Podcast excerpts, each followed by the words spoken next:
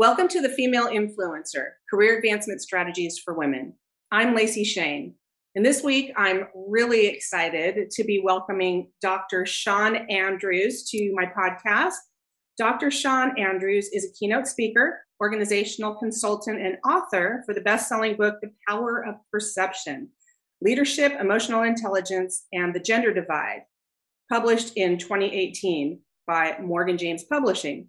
She's been a Forbes contributor, quoted in the Chicago Tribune, interviewed on dozens of podcasts and radio shows, including NPR, and is a Women's Media Center She Source expert.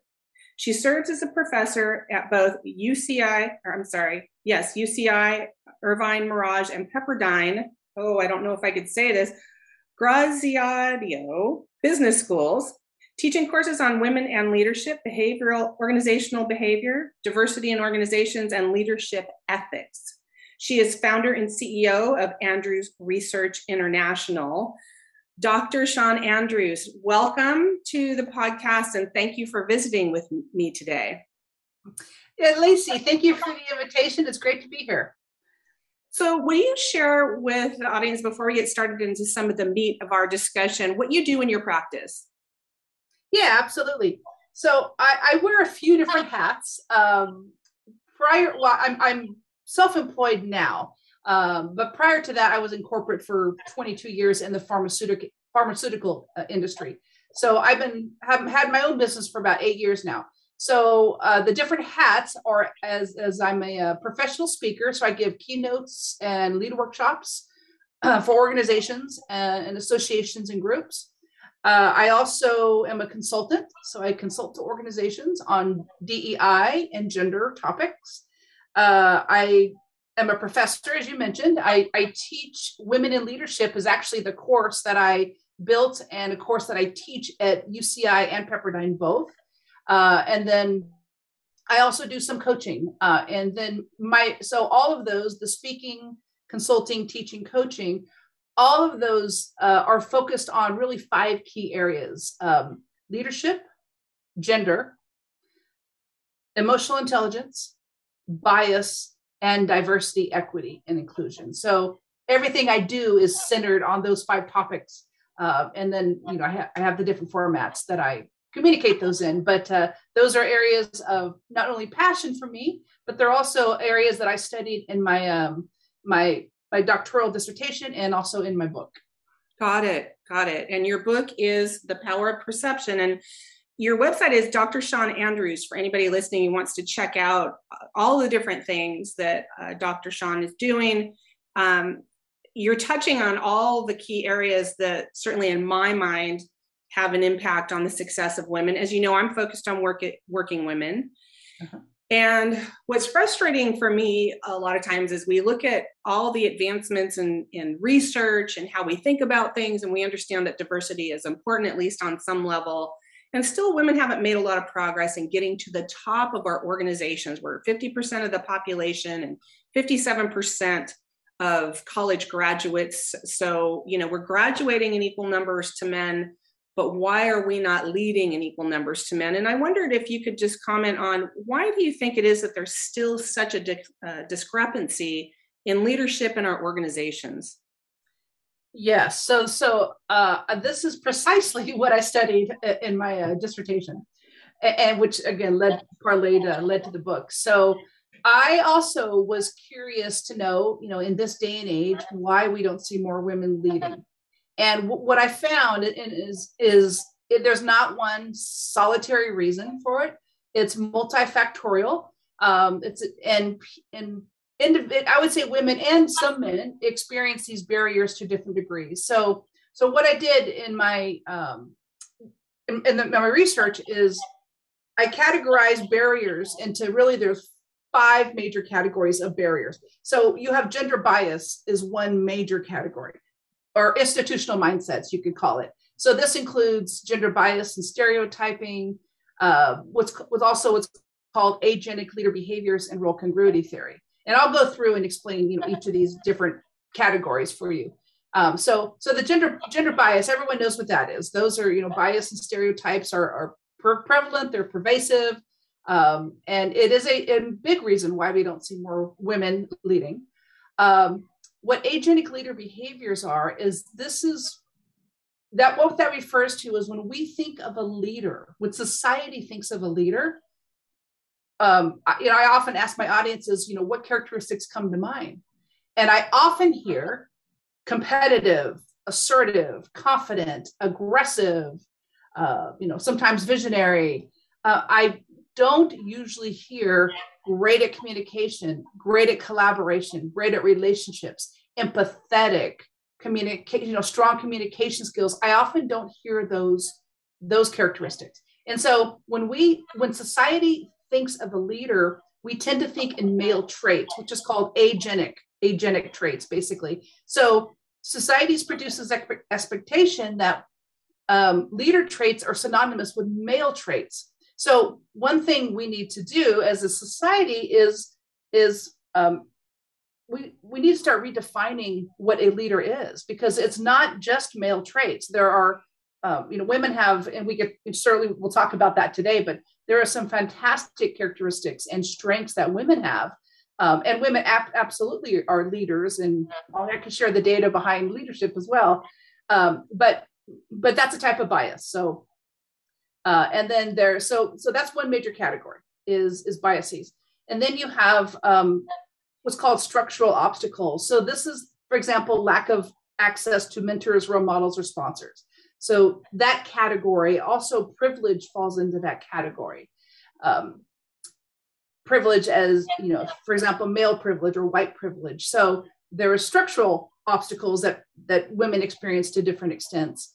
Um, another major category is um, individual mindset. So a fair amount of women hold themselves back, and it's for different reasons. Um, I have found that you know, and again, I could we could go more into this in detail, but um, women hold themselves back for different reasons. So some women look at the top and say, "I don't want to work seventy hours, and I don't want the politics."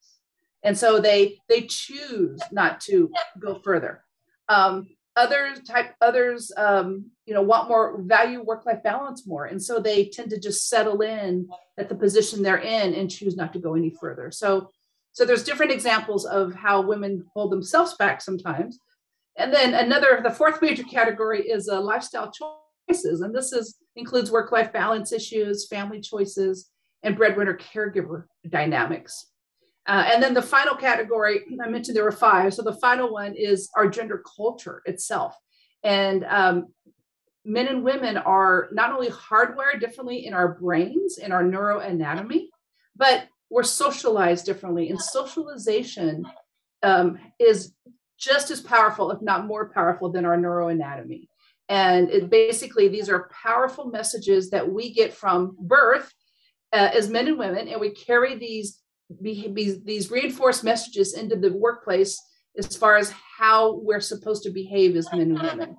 And so when you put all this together, there is no one reason. Uh, again, this is multifactorial, and you know, women often women do experience these barriers to different extents.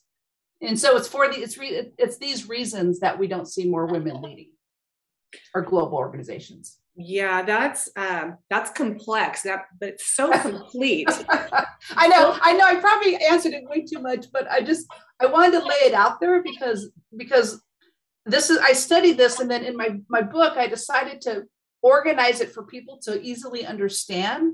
And, and unfortunately, there's not a silver bullet. Again, there's there's many different reasons, and that also makes it hard to address because there's so many different factors. Sure, sure. Well, I love that you have this organized so clearly, and it, uh, everything that I've learned through being involved in the women's leadership program at Cal State Fullerton, you've you've kind of encompassed all the different things that we're thinking about that's on our minds um, in these five categories. So I really appreciate you going through that, and I also love the fact that you're talking about redefining leadership. Uh, I, I don't know if I shared this with you, but I just published a book back in July uh, called Advancing Through Influence. And uh, my premise is that women can lean on their female strengths to advance and build their influence. But my perspective is that we all need both male and female skill sets to be really great leaders. Including those things you said that don't sometimes get valued as a leadership trait that can come from my perspective and this is going to be my next question um, sometimes more naturally to women it seems to me although i can share certain men in history that i think had both male and female characteristics i think there are some that seem to come more normal to us. Maybe it's because we're the child bearing gender what are your thoughts on that do you think that we have behaviors that are more naturally aligned with what we know to be good leadership, having to do with collaboration and, and that kind of thing? uh, Lacey, that is such a good question. So, okay, uh, there's a, well, a few different comments I could make here. So, first of all, yes, the balance of traits is the people who have a balance of masculine and feminine qualities make the best leaders. Uh, so let me back that up with some data here. So there's a Stanford Business School study uh, where they looked at 132 business school graduates and followed them for eight years. And what they found is that, and they looked at different groups, for example. So they looked at women who had um, masculine and feminine traits. They looked at masculine men uh, who had feminine traits. They had, you know, masculine fem- women who had male traits. Uh, so different groups what they found is that the women who had a combination of male and female qualities did better than all of the other groups, even the men.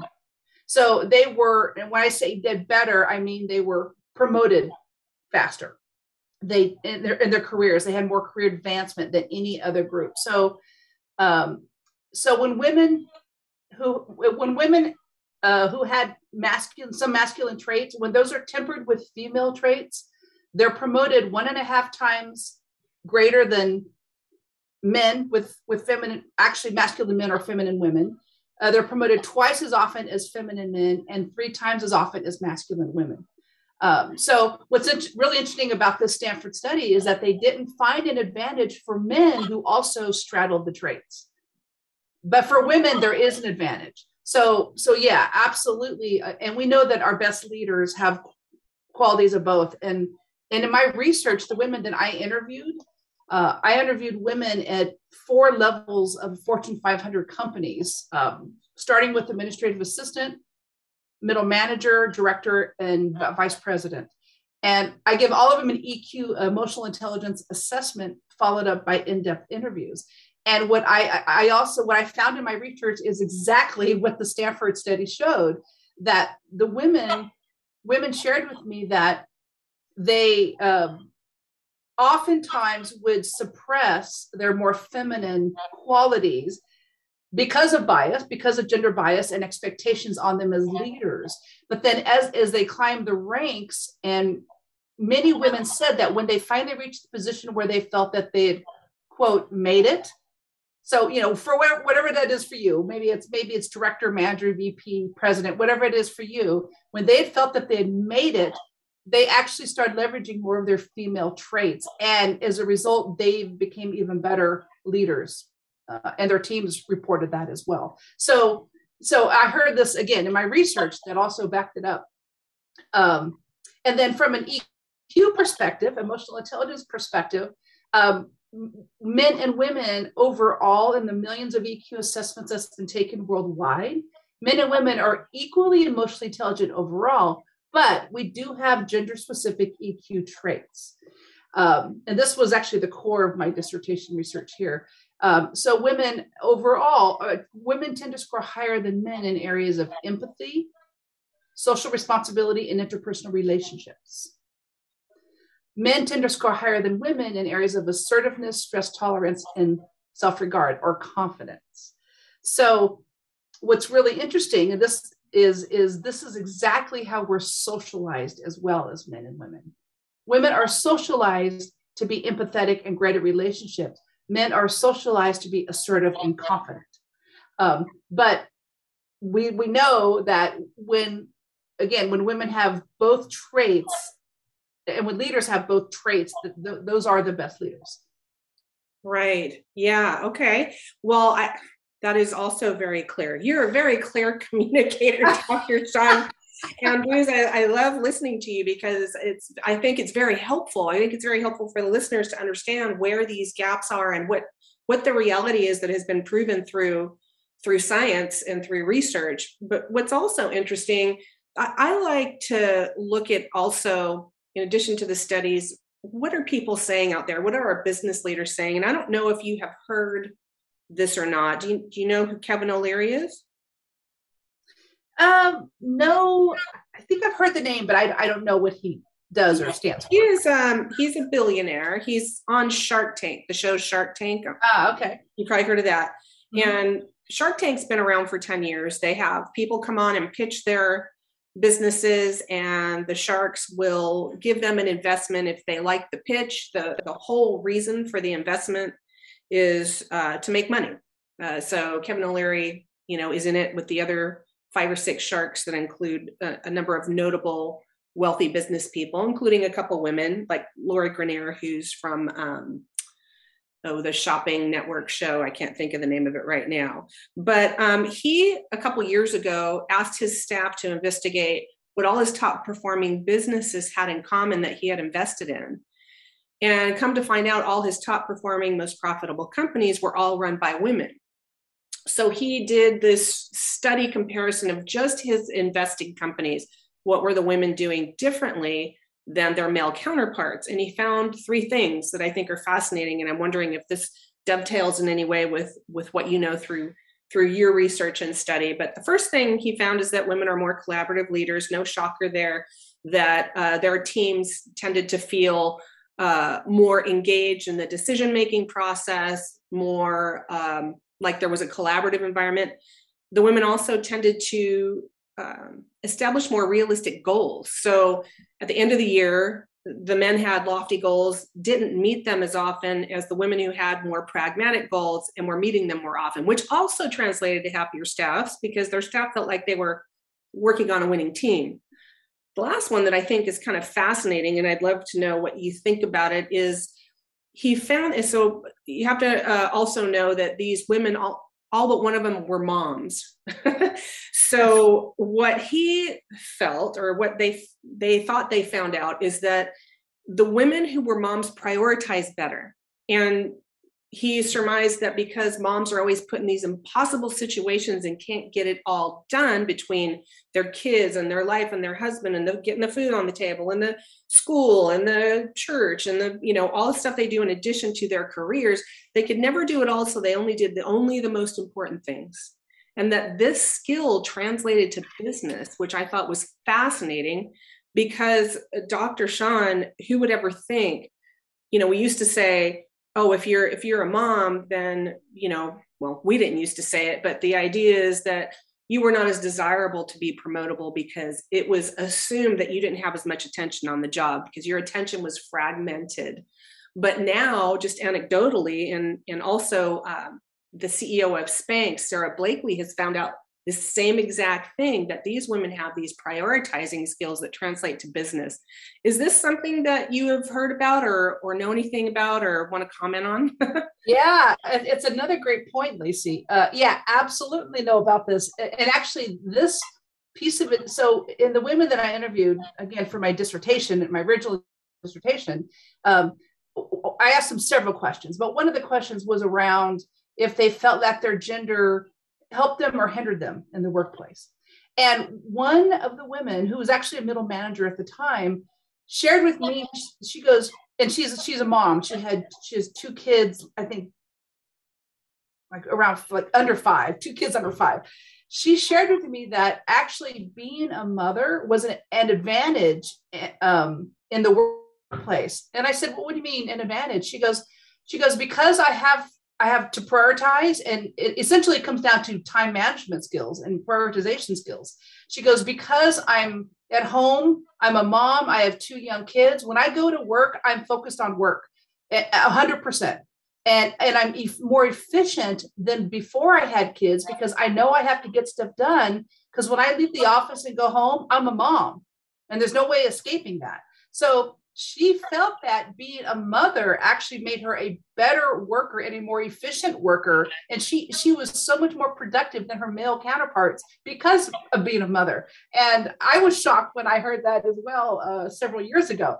So yeah that absolutely rings true. Um, um, there's a saying you know lacey that you may have heard of. It's been around for years. But if you want something done give it to a busy person. And that absolutely is true when it comes to motherhood you know you're you know mothers are juggling 100 things at once and so you have to prioritize and focus. Um, so yeah yeah i definitely um, believe in that and subscribe to it. Um, and then the other point you made um, is about the the leadership differences is when it comes to leadership there are over 30 different styles of leadership out there but there's two that's been linked to gender and again, I could speak to this because I studied this in my dissertation. Um, transactional leadership is, uh, these are common terms, transactional and transformational leadership. So transactional leadership is an even exchange of transactions. I'll do this for you, you do this for me.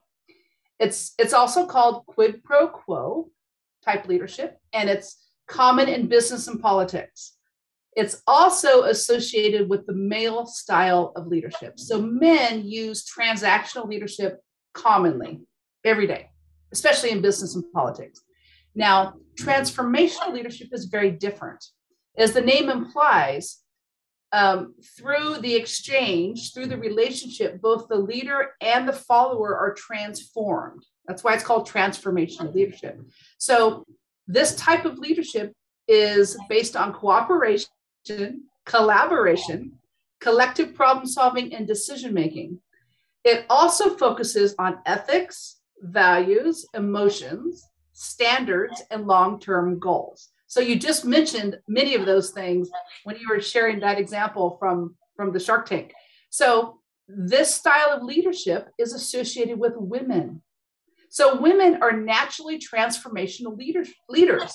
And uh, this is really an important aspect for women to know because because these because uh, these traits are valued in our workplaces today and there's dozens if not hundreds of, of studies out there uh, on transformational leadership showing that it's the type of leadership that people want and desire in today's competitive workplaces and women naturally have this Nat- women are naturally transformational leaders so I often encourage women to leverage your leverage your your your emotional intelligence, leverage your you know your your ethics, your values, your your focus on your goals because that people is going to your your team is going to appreciate that. Yeah, yeah. Yeah. Totally agree. And, and when I heard that for the first time, which was about three years ago, I, I really got emotional about it because I thought, wow, imagine where we've come from where it used to be a liability to be a mom because of the perception of you weren't going to work as hard to the reverse that it could actually be a job qualification yeah i mean it, it, it's it's stunning to see this shift and i'm i really love the idea that we're talking about how women can talk about it because that's one of the questions i get is how can we tell businesses this and you just really did a beautiful job associating it with something that is really relatable to business, which is transformational leadership. So thank you so much for that. That's wonderful. Yeah. And then just just a note for your your listeners. So so women can maximize their natural transformational characteristics, but men can too. So so how do you do that? There, there's four things you could do. Leverage your empathy, leverage your listening skills, leverage your collaboration or teamwork skills, and finally, your relationships. Those four areas will help you be a better transformational leadership, a leader, excuse me, transformational leader. Fabulous. That is so clear. I love that you're just giving these jewels of advice here. I really appreciate it. Can you tell I'm a professor, Lacey? I can tell that you're a good communicator. And yes, I can tell you're a professor too. But um, no, really appreciate this wisdom that you're sharing today. My next question is do you feel that or or believe or know that men and women communicate differently and and what the impact of that is? And i want to give you an example that maybe is a springboard to how you want to talk about this. I have a friend who this is just one of many things that that women do. It's the issue of nodding when a man talks. Mm-hmm. and you know what i have learned is that when we nod as women while a man is talking he thinks we're agreeing with them. So this friend of mine was relaying this story and she's in an, in the c suite in an executive team and she's very collaborative wants to acknowledge people was doing a lot of nodding. She said it absolutely changed her life and her relationships in that c suite when she stopped nodding. She said suddenly the ceo the coo they were coming to her to ask for her input because they weren't assuming they knew what she thought and this is like a massive outcome for a very small habitual change right and it's my feeling, and I suspect there's a lot of little things like this where we're just not on the same page. Our behaviors or the way we do our body language is not the same. And we're just crossing each other like ships in the night. We're not connecting male to female and understanding each other in that communication, both verbal and body language sense. What thoughts do you have on that?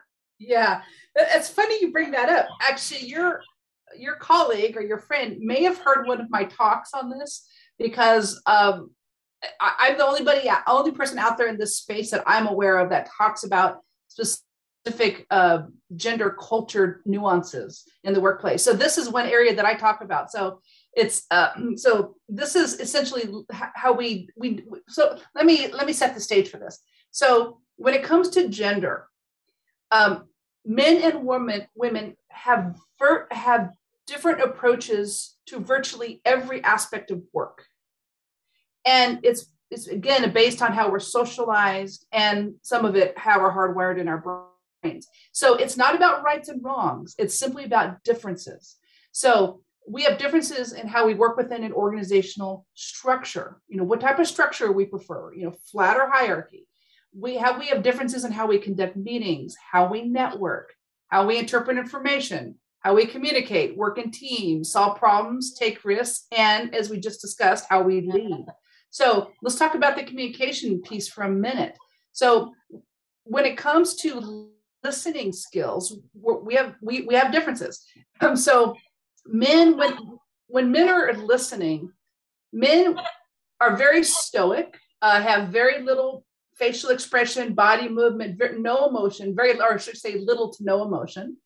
And they're sitting back listening and when when they agree with what the speaker is saying they they nod so men nod when they're in agreement with what the speaker's saying women are very different women tend to nod continuously during a conversation now the women the way the reason women do this is because women focus on relationships and women are trying to preserve the relationship. And so we're nodding, telling the speaker, yeah, yeah, I'm with you, keep going. Here's the key difference, Lacey. The woman may not be agreeing with what's being said, but she's nodding to acknowledge, I'm with you, keep going, keep going. Yeah, I hear you. So this is a this is a really key difference. So so let's I'll give you a scenario here. Let's let's play this out. So if that woman in that conversation was nodding, let's say she's in a conversation with her boss and she's nodding, yeah, yeah, yeah, okay, okay. Two hours later, she goes into her boss's, let's say her boss is a male. Two hours later, she goes into his office and starts questioning the project that they were talking about. And so maybe she has some ideas or different ways to do the project. Well, in his mind, two hours before, she was just sitting in front of me nodding. In his mind, she was in agreement. In the male, in the male culture, that's what you would do. So he thought she was in agreement. Now she's marched into his office two hours later, coming up with all these suggestions on the project, and he's wondering why. So, so what happens in this scenario is a male boss will often see it as insubordination. Oh no! It's, it's not insubordination. In the female culture, this is perfectly acceptable for her to go in and try and make the project better for the team. So this is where we often miss each other and, and, so the nodding i talk about in my in my keynotes in my in my presentations because it is a very simple thing and and i can relate to this because i'm a nodder myself i'm constantly nodding saying yeah yeah keep going i hear you but I mean, I'm not necessarily agreeing with what they're saying. I'm just acknowledging they're talking and I'm with them. So that's that's a key difference in our gender cultures that we just and again, it's not about rights and wrongs, but we do need to um, we need to recognize it and we need to think about the possible perception. Okay, this is another really important piece about this scenario. So, what's the potential perception if a woman is constantly nodding? She might be perceived as maybe just agreeable to everything, or maybe even a little indecisive. That could be a possible perception. Um, if a man is sitting there stoic, he nods once or twice, he may be perceived as more uh, more leader like. So uh, again, think about perceptions because perceptions is often reality. But you know, I wonder how many times someone has perceived me as just being agreeable because I was nodding the whole time. But it, it's just one of many gender differences in, in how we um, how we show up in the workplace. Sure. Well, that is very clear. What are some of the other, like, do you have a list? what are some of the other uh, differences that you find um, play out in the workplace? Like one I, I observed and figured out on my own and then read about it later is the way men stand when they're talking, like the way they physically stand with another man, whereas women uh-huh. tend to go face to face. Men will make a chevron V shape and stuff like that. What are what are some of the other things that are different between us? Oh, there's dozens. I'll just give you, I'll give you a couple though. Um, one, one really key one, and, and again, what's really fascinating about these gender differences, most people are completely unaware of these subtle differences, but they have a huge impact on how we're perceived and even our potential career advancement. So this is why I talk about, this is why I wrote the book, and this is why I, I speak on these topics is to educate.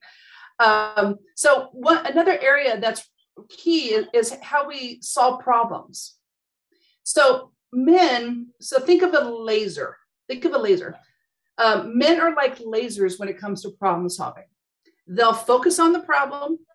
It's they'll um, not be distracted by extraneous variables. They'll focus on it and they'll solve the problem quickly and efficiently. Okay, quickly being the key word there. Uh, so that's like a laser. That's called, there's a name for it. It's called convergent thinking.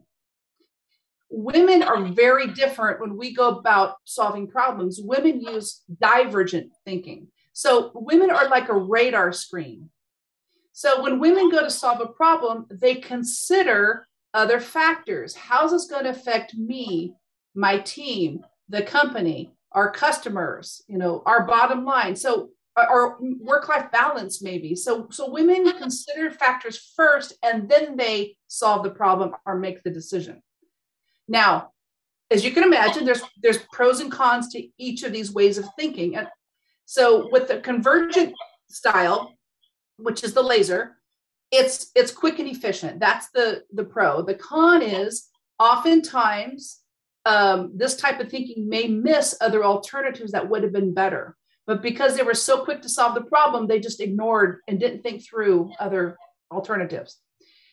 With the divergent way of thinking or the radar thinking, is it takes the pro is chances of having to repeat it are much less because you thought thought through the problem first. The downside of divergent thinking is it simply takes longer. So when my message is to to both men and women is we need to value both ways of solving problems. And we need to realize that there's going to be certain situations where one or another may be you know uh, important.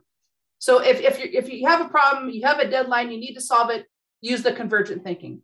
If it's has major implications you're working with maybe your customers your external customers it affects the company divergent thinking would be better because you want to think that through first. Mm. So does that, that make sense? Yeah, yeah, that's very clear, and it's it kind of you're sort of um, giving some evidence for a gut feeling I've always had, and I articulated earlier, is that I, I think we need both sets, male and female sets of skills to actually be great leaders. And as you're pointing out, it's situational. You know, uh, don't use a hammer when you know yeah hack will do it, you know what i'm saying so um yeah I, I love what you're saying and I, I think that your book, The Power of Perception, now it's really clear to me what that's about. So, for those of you that want to know more uh, about these issues, definitely grab Dr. Shawn Andrews' book, The Power of Perception. Do you have any other examples that you want to share? Yeah, uh, uh, there's and again, there's there's dozens that that I talk about, but uh, here's another one that's just fascinating: is how we conduct meetings. So, you know, you would think this is a pretty you know innocuous topic, like who cares? But it's really important because meetings is the most visible part of work it's it's where we bring our ideas and, and share our perspectives and it's where we're visible to our team so so meetings have a really important function in the workplace but they also highlight inequities and biases so so men and women have differences in how we conduct meetings. So in the male culture uh, men uh, men live in a hierarchy. So there's a clear pecking order. So when it comes to um, so men have a meeting before the meeting. And the reason men do this is they're trying to maintain subconsciously maintain their place in that hierarchy in that pecking order. So men will meet with all the key players ahead of time they'll talk about you know key issues any potential problems to address and get everything worked out so when they go to the meeting they have, there's no surprises and they're not embarrassed so in the male culture, this makes perfect sense to have a meeting before the meeting. In the female culture, this makes no sense. So women go to the meeting uh, with all their great ideas, ready to dialogue with everyone there. Unbeknownst to her, the meetings really already happened.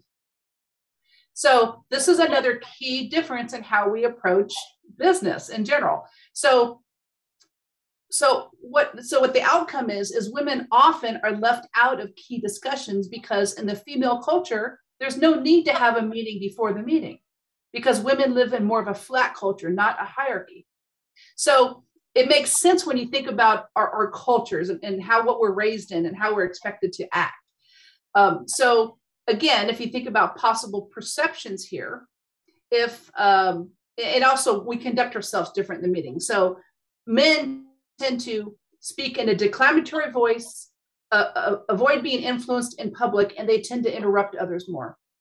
Women have very different behavior in meetings. Women tend to sit back, listen, raise their hands, and smile more. So, again, think about possible perceptions.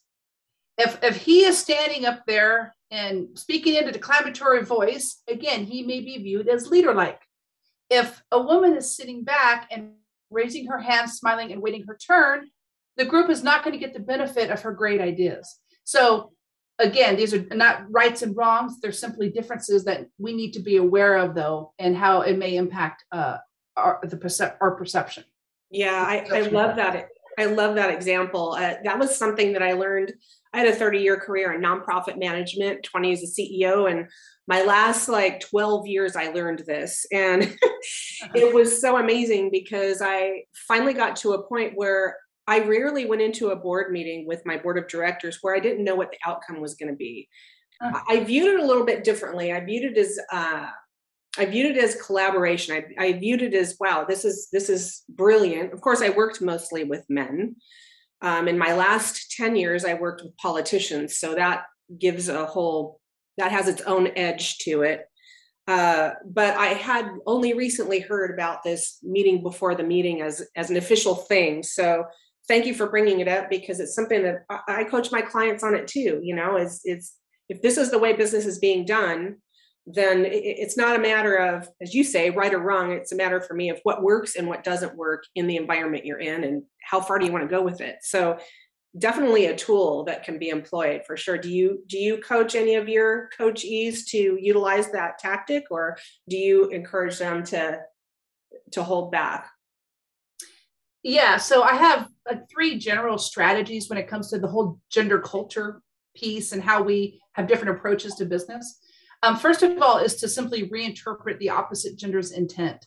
Um, you know you may scratch your head and say why does he act that way? Or a male may scratch his head and say why is she acting that way? Oftentimes it doesn't make sense to us but it, it makes perfect sense in their respective gender culture. So first is simply to reinterpret their intent. Second is to you may need to flex your style and modify your behavior to be in sync with theirs. So if you're a woman who works with primarily men, you you may need to have a meeting before the meeting and, and to, to put their mind at ease. Um, an example going the other way is men uh, need to be mindful to loop in women more. If they're having meeting before meetings, they need to make sure to loop in their female colleagues. Uh, and then the third uh, third strategy is we should be talking about these differences and the best ways to work together. Um, and we should, and, all of this is precisely why we need gender balanced leadership for the fact that women think differently and behave different, or excuse me, men and women think differently and behave differently. For that simple fact, which is, is why we need gender balanced leadership. So we should be talking about, you know, these differences and how we could best leverage them, value them, and best work together. I love that term, gender balanced leadership. I'm actually writing that down. You said, you said something earlier. You said the term bottom line. I'm wondering, is it your view? What do you think about how how gender balanced leadership or just gender balance in in leadership in an organization how does that impact the bottom line how, haven't there been some studies that prove that it actually increases profits to have this diversity Oh yeah, dozens. So there's there's um dozens actually dozens and dozens of studies that show that companies that are more diverse and inclusive outperform those that aren't on a whole host of measures from um, ROI to you know, revenue, the bottom line to uh, engagement to retention to innovation and creativity. Um, so a whole host of measures. We, we know this. We know the data is there. Um, and then there are also studies that show that when companies have more gender balanced boards and leadership teams, those companies outperform those that have no women on their boards, for example. So there's very clear data out there from a number of sources that show this. Um, so so you would think this would be a no-brainer, right? You you would think it should it should be a natural, um, you know, given women's strengths, um, women's education, women's experience, you would think we would have gender balance now. The reason we don't is because of all these barriers I mentioned. Um, and that, you know, I, I talk about in my, my book and my presentations and my classes, everything I teach and, and speak on. Um, it's the barriers. And so until we start, and still until we can dress these barriers, not all of them, but at least, you know, start chipping away at these, we're not going to see women advancing in large numbers to leadership levels um, even though the data shows that's the right thing to do. So we, we absolutely have to, we need, we need men and women working together to address these barriers for women, but also for, for people of color. It's, it's the same, you know, same situation. Sure, sure. Well, you know, as you know, we've talked about the Women's Leadership Program at Cal State Fullerton. Three years ago, we made a shift to focus on some of those barriers. Mm-hmm. And it's it's so wonderful. The program's been in existence for seven years now, and we're starting to be able to reach out to the young women who have benefited from the program who are early in their careers. And we are finding that they're advancing more quickly than their peers because they're equipped with tools to address some of the barriers that that they're facing in their in their work life early in their careers. Um, in my practice, I talk a lot about influence. Uh, that's kind of the framework I use to talk about some of these things.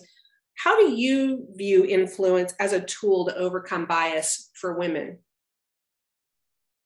So, when you say influence, uh, are you referring to building relationships with yes. senior leaders?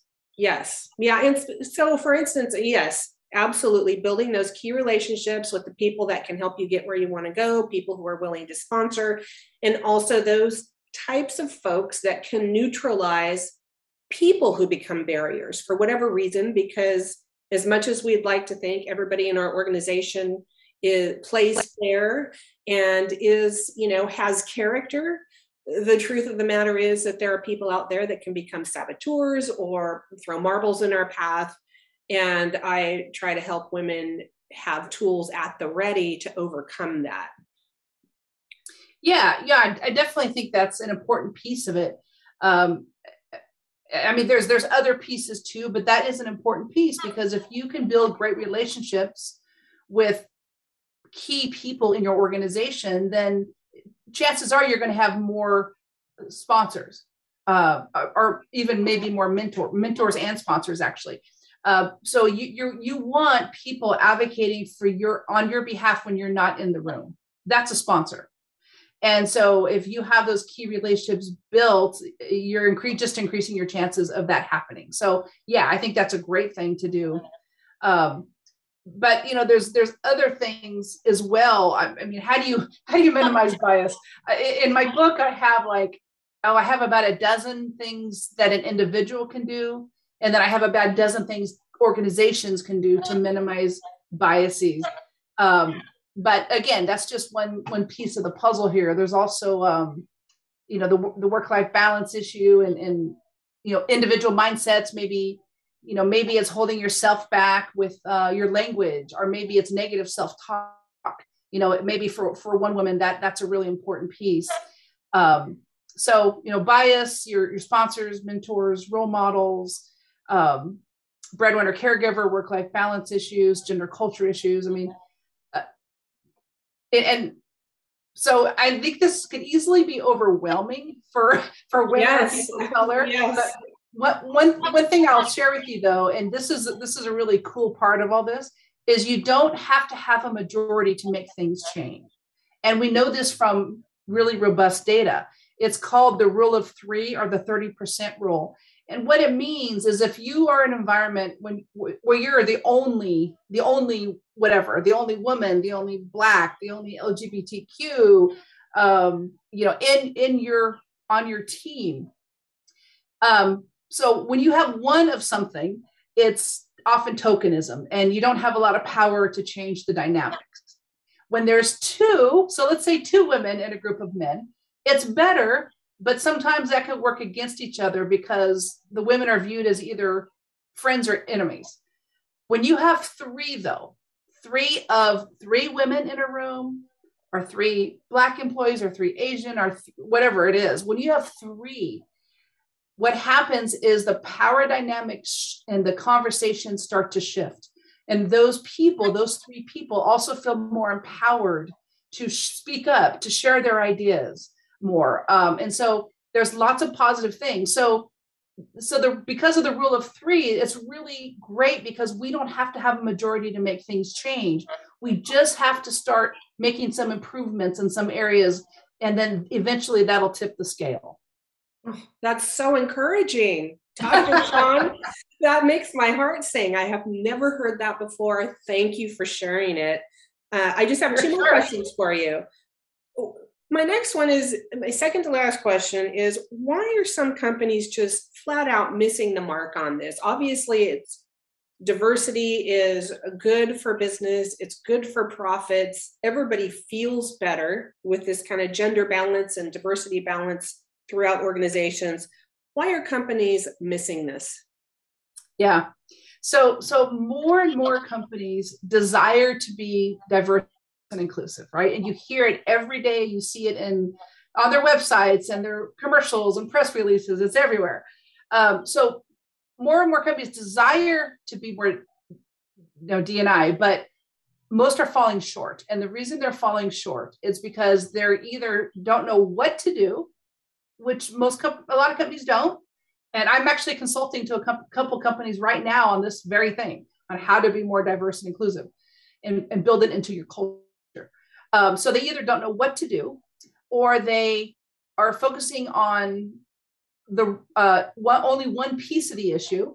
You know, there may be multiple issues at that company, but they're only maybe focusing on one piece, maybe just just hiring and that's it. They're not focusing on uh, inclusive cultures or succession planning or promotion rates or anything like that.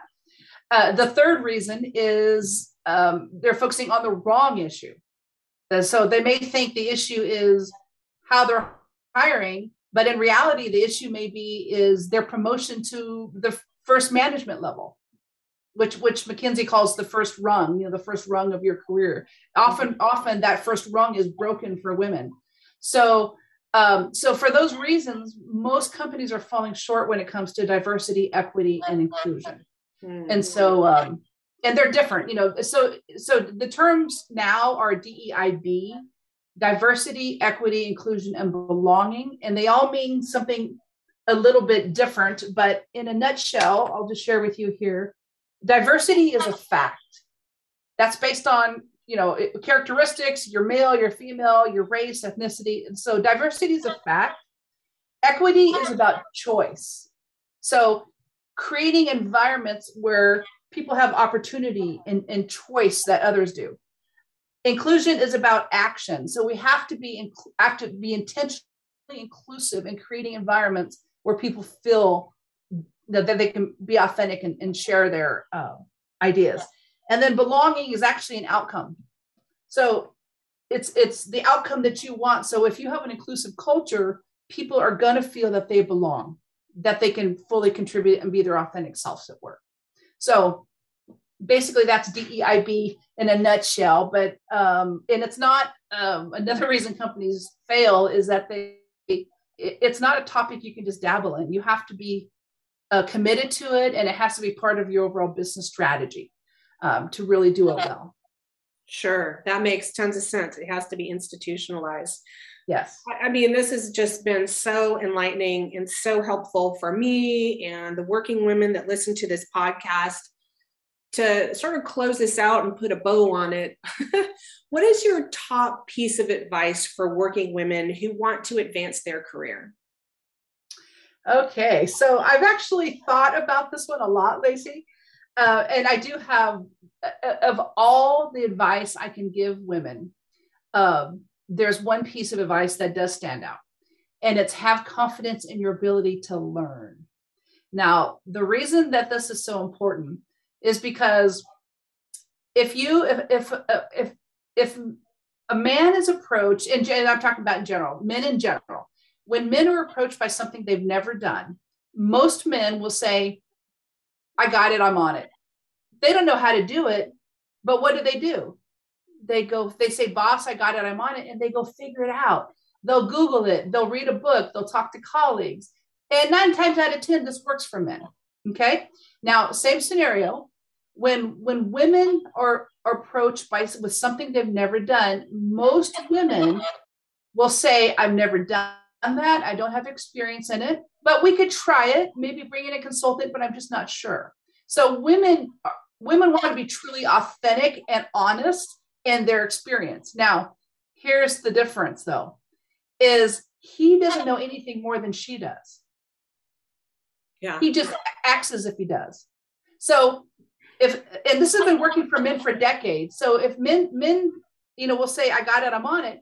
If women had women need to have more confidence in your ability to figure it out because your male colleague doesn't know anything more than you do. So next time you're confronted with something you've never done say boss i got it i'm on it and you go figure it out just like your male colleagues have been doing for decades. So my, my biggest piece of advice for women is to have confidence in your ability to figure things out. So the world needs more women to say yes.